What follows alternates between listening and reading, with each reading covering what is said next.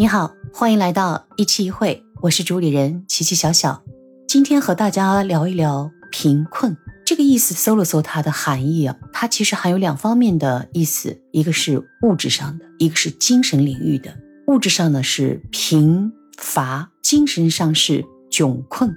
为什么要聊这个话题呢？其实我被两件事情啊，一件呢是有一个契机和一些小伙伴儿去学习一个日文版的。叫《东京贫困女子》的这样一本书，还有一个就是最近芒果 TV 上放的有个消失的孩子的这部电视剧，真的对我刺激挺大的，不断的思考着这样一个问题。简单说一下啊《东京贫困女子》呢，我没有全部读完，我只是和小伙伴们读了当中一部分，但对我的感受来说呢，我是感到压抑。我在问他们一个问题，因为有两个小伙伴还在日本，我就问他们，我说这样的一个现象多吗？到底是什么现象呢？那一段里的主人公呢？他是一个在校的大学生，而且学校读的还不错，是日本当地私立的，应该是排名靠前的一个大学。有一个伏笔，就是他的学费也会不低的。打短工的时候呢，因为日本的劳动力资源可能匮乏也好，就是会要求他。劳动时间加长，同时呢，他也有论文呢这种方面的学业压力，外面短工的时间又特别长，他的身体可能就吃不消了。然后他给我的整个的描述的感觉。因为不是全文哦，我收到的点就是他身体受不了了，然后呢，就是精神上面出现的状态比较抑郁吧。因为读了一段，就是他还会有一些症状，就是会用利器啊去伤自己的手腕或者是脚踝，这个是不是一种抑郁症的感觉？我不是医生，我不知道，但是我就会一个问号，为什么这样啊？后面有一段是这样，又写到就是他也为了一些生存，就是还是为了一些缺钱了。她自己有男朋友，而且去参与了那种白熏，就是那个性服务行业，他就让我很不可思议。我都不想去探究别的问题，我就问了一下在日本那些小伙伴们，我说这本书应该是有点是纪实嘛，好像像记者采访记录这样的一本书。我说这种现象在日本多吗？当然，他可能描述一种现象也有夸大的一种氛围，但是毕竟有一种。群体在里面，然后呢，小伙伴们也都聊到了，在日本读书呢，有时候可能呃都是一些贷款上学，也就是这些钱你要还的，所以各方面的压力吧。同时，这本书里还写到一点，就是好像他的原生家庭也有点缺爱，就是这样的家庭。但是当他自己就是按照亚洲都是很多都是有这样高考制度的嘛，考试并不理想。但是他不愿意去一般的大学，一定要去一个好点大学的时候呢，这种缺爱的家庭还是资助了他，还是支持了他拿出钱来。这个钱是贷款的还是家里拿出来的，我不太了解。所以我在想，如果经济条件不允许你这样做，为什么一定要去高攀呢？不是他没有这个资格，也就是说，从刚才前面描述的，既然已经无力去承负这些东西，把自己的身体也搞差了，精神搞到了一定的崩溃的边缘。同时又不可思议的又参加了什么所谓的性服务，同时还是有男朋友的人，而且男朋友也知道这样的事儿。哎，我就觉得这个三观绝对是混乱的。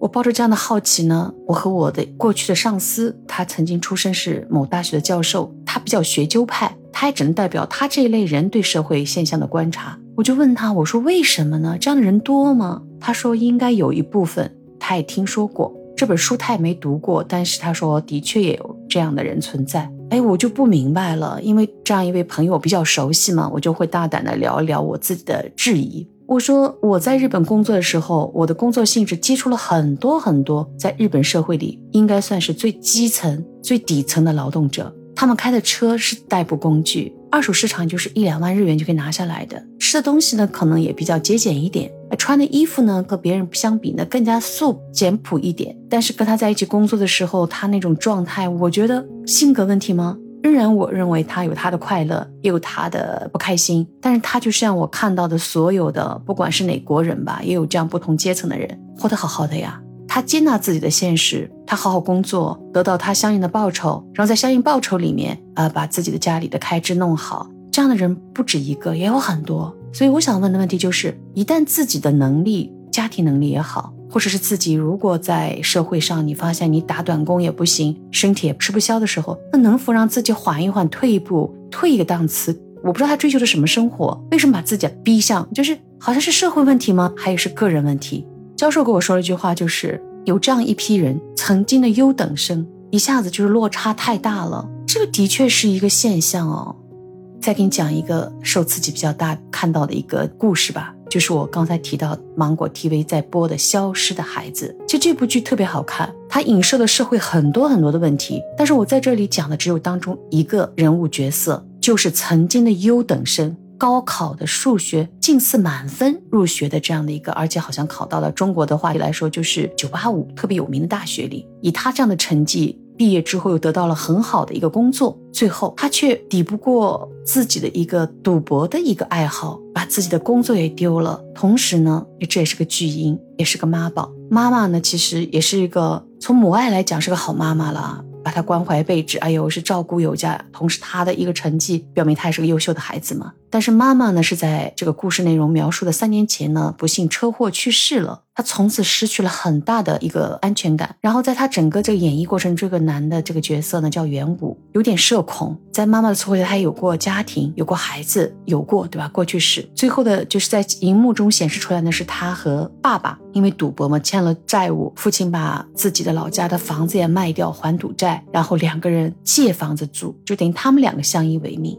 让我非常震撼的就是父亲呢，真的是关怀备至，希望他好好的安心呢去找个工作。你说他不孝顺吧？他还不愿意违背父亲，他每天穿的西装革履跑出去，其实他是一个假装了，还是没工作的人，所以他在外面还要跑到小赌馆里去看看自己能不能赢点钱。但是呢，有一天，父亲和他在快冬至的前面一天晚上，父亲天冷了，但是喜欢喝两口。就是父亲喝完酒之后呢，突发心梗去世了。这里面还有一个镜头，就是他呢，因为没有工作，他父亲老问他，他说：“哎呦，我找的新工作实习没有工资。”他父亲就说：“那么还是用我的退休金吧。但是你实习期快到了吧，应该也快有工资拿了吧。”但是老父亲突然就过世了，然后角色演绎的人物就非常的崩溃。他做了什么一个错误的判断呢？他竟然想把父亲的尸体藏起来，就在意他老人的这点退休金以后呢，他想把老人的去世隐藏起来，真的心里很触动，心里一惊啊，就是觉得怎么会有这样？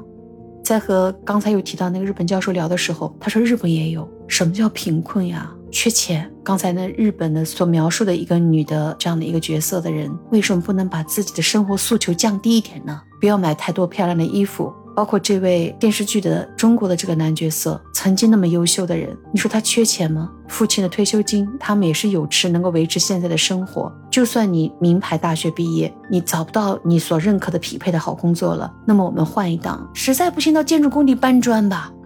还是回归那个问题，就是所有的诉求，贫困里面，让自己的精神世界那么变得窘迫、困惑的一个状态里面，我认为是精神层面的贫困。他们缺乏太多了对自己的认知，你说他是不是疾病？刚才日本小说里写的那个女主人公，我认为是脑子有病。那这位男主人公，中国电视剧的，我认为他也有什么社恐症呀、自闭也好。但是我是觉得这里面所有家长对他们的观察，我自己也有孩子，也已经是二十出头了。我看着他，我觉得他勇敢，但他也会碰到挫败、挫折。我给他教育就是。